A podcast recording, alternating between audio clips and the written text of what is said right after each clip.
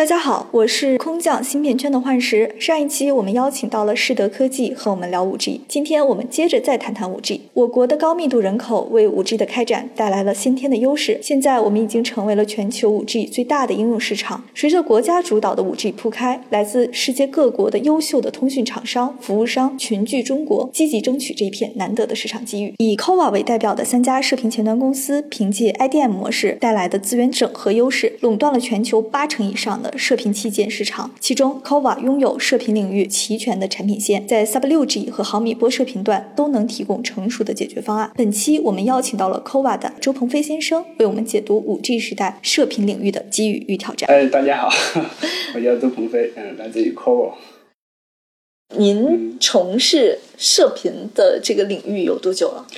呃，应该有十年了。嗯，那加入对。加入这个 c o v a 有多久？是从二零一三年加入，那时候还叫 RFD，呃，然后到二零一五年的时候是有原 RFD 和原 Tract 呃呃合并成为一个新的公司，叫做 c o v a 嗯，对，我其实跟您聊之前，我就听过这个公司，其实非常大名鼎鼎了，因为，呃，它应该是在全球就 top three 的一个公司，然后统占了非常大的一个份额。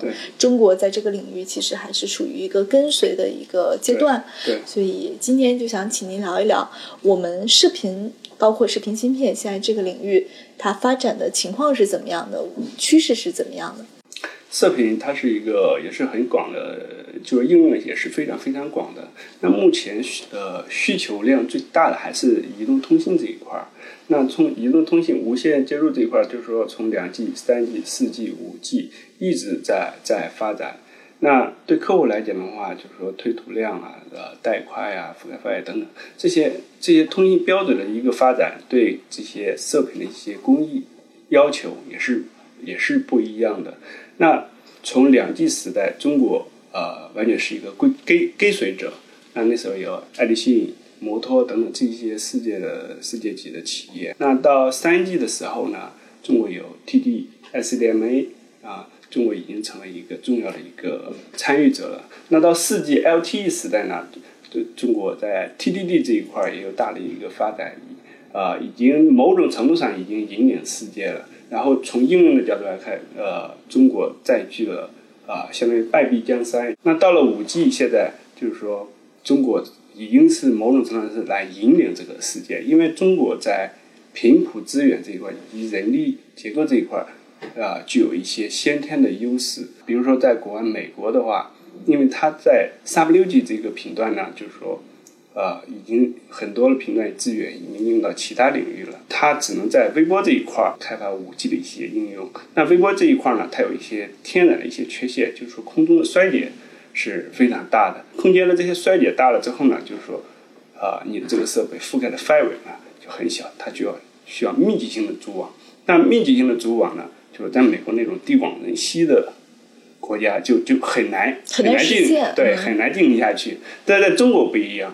中国人口密集是是是比较高的，另外中国它在三六 G 这一块呢，它也有二点六 G、三点五 G 这样一个非常非常优质的这样的一个频段资源，对，所以说在五 G 领域，那中国发展是最最迅猛的。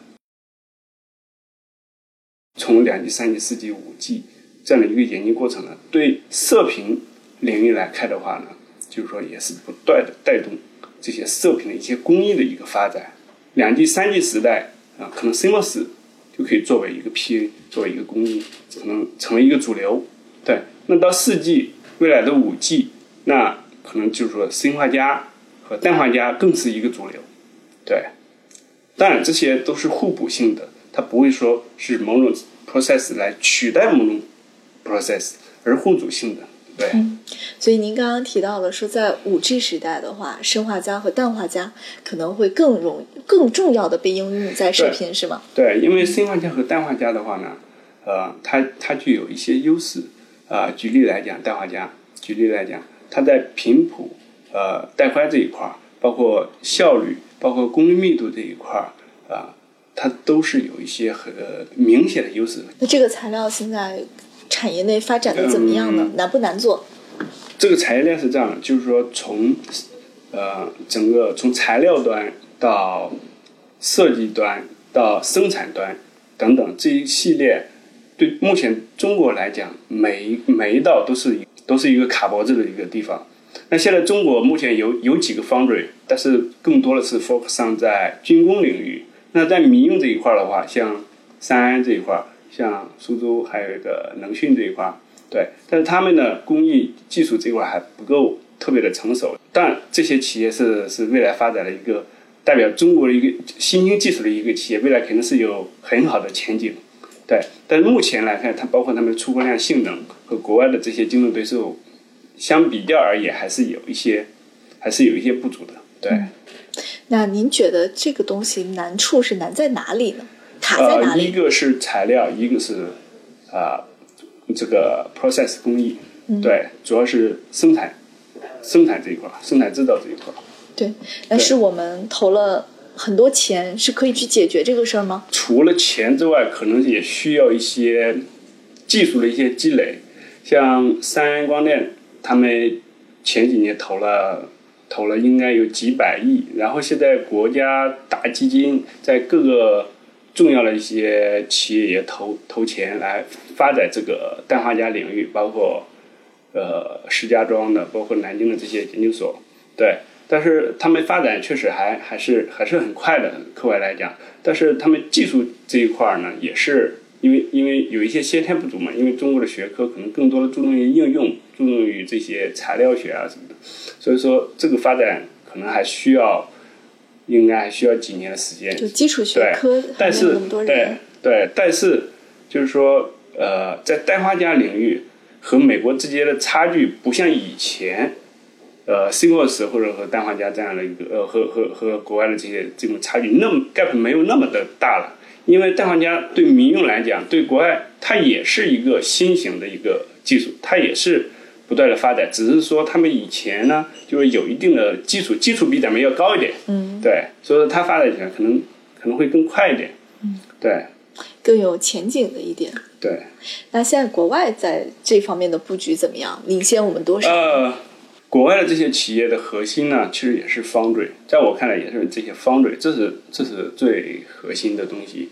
那，呃，它也有不同的，嗯，process，对，领先于中国的话，应该至少应该是有几年。中国相应的 process，它一些军工的也有啊，一些军工的也有，但是中国它成本是做不下来，可靠性、一致性等等做不下来，这是一个。第二个，国外的这个现在氮化镓的晶圆，目前基本上都是四英寸的。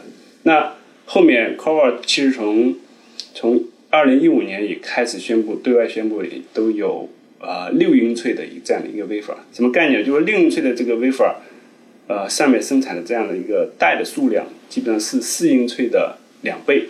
换句话说，你的价格会一下子会降下来。对，但是到目前为止，真正量产的还 focus 在四英寸的这样的一个 wafer 上面。对，所以从四英寸过渡到六英寸，这也是一个很大的一个技术难点。对，但是现在在国内，它氮化镓也是也是一个热点嘛，也有一些呃公司开始从四英寸转到六英寸、六六英寸，对，但是这个需要几年的时间。对，现在国内有也听到了一些报道，说要去上线这个氮化镓的工厂。其实这里边我感觉还是一个从筹建到真正的产业化应用，还是一个很漫长的一个过程。漫长的过程，对，它需要不断的去试验。另外。呃，它也需要客户来来认可、来来支持，比如说需要那种设备商来给他一些机会，让他有一些试错的一些机会，然后再不断的进步。那我们再聊回射频芯片，您能讲一讲我们国内的射频芯片类型的公司，如果要发展的好，可能要关注哪些方向吗？因为这个，您作为这个在在国际上这种知名公司都从事过的人，这个应该是有很大的一个自己的观点的。对，是这样的，这个就像刚才说的，射频领域它很宽很宽，像手机端这一块的话啊，呃，像如果开发一些报这种 F 或者说 F 八滤波器的这样的一些公司。呃，或者有砷化镓这样的一个高集成度的这种模组的一些器件的话，这类公司可能我个人觉得会有一些嗯很好的一些发展。当然，这些技术呢，尤其像 BO 或者说呃 F 八这种滤波器呢，其实还是啊国外这些这些厂大的厂商所拥有，目前国内基本上还是没有。对，这也是卡脖子的地方。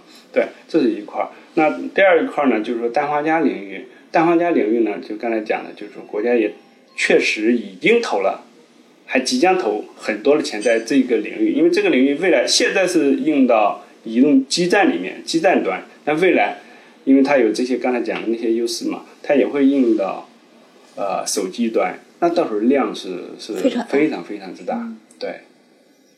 也就是未来需求还是很猛烈的。对对对，因为因为你是这样的，因为嗯，从两 G 到五 G，你的频谱也越来越高了，越来越宽了。但你频谱是非常昂贵的资源，你用完了就就没了，对吧？所以说你在你自己的频段范围的内呢，就是说你不能够产生相互之间的干扰，对吧？所以说你这个时候呢，就是说你频谱利用效率，这是非常非常值得研究的一个话题，对。那，呃，那射频领域呢？一个是滤波器这一块儿，它也是一个，因为因为你要排除其他的干扰嘛。滤波器这一块儿是一个大的一个发展的一个前景。对，那呃，对于应用来讲的话，氮化镓、砷化镓这两块儿也是呃未来发展非常非常重要的一个方向。对，对。好那现在砷化镓领域呢，就是说国内相应还还好一点，因为它的功率也偏小啊。呃，process 也还 OK，包括 HBT 和 PHEM 的这样的工艺，其实都属于砷化镓领域。对，但是氮氮化镓领域现在国内确实还有所欠缺。嗯，对。工信部召开了加快 5G 发展工作会议，提出了加快 5G，特别是独立组网的建设步伐，切实发挥 5G 建设对稳投资、带动产业发展的积极作用。我们可以判断，5G 作为一种新型基础设施建设，对我国经济的影响不可忽视。另外一方面，美国对华贸易政策一直摇摆不定，实体清单将制约海外高科技公司开展对华业务，这恰恰给本土企业带来了千载难逢的替代机遇。尤其是以氮化镓和砷化镓为代表的新材料、高级程度的模组器件、低成本满足商业化要求的制造，都将产生极强的市场需求。五 G 建设浪潮的孕育下，未来我国必将诞生一系列引领全球的科技独角兽公司。抓住时代机遇，关注我们，我是幻石，带你进入二十一世纪最贵的圈儿。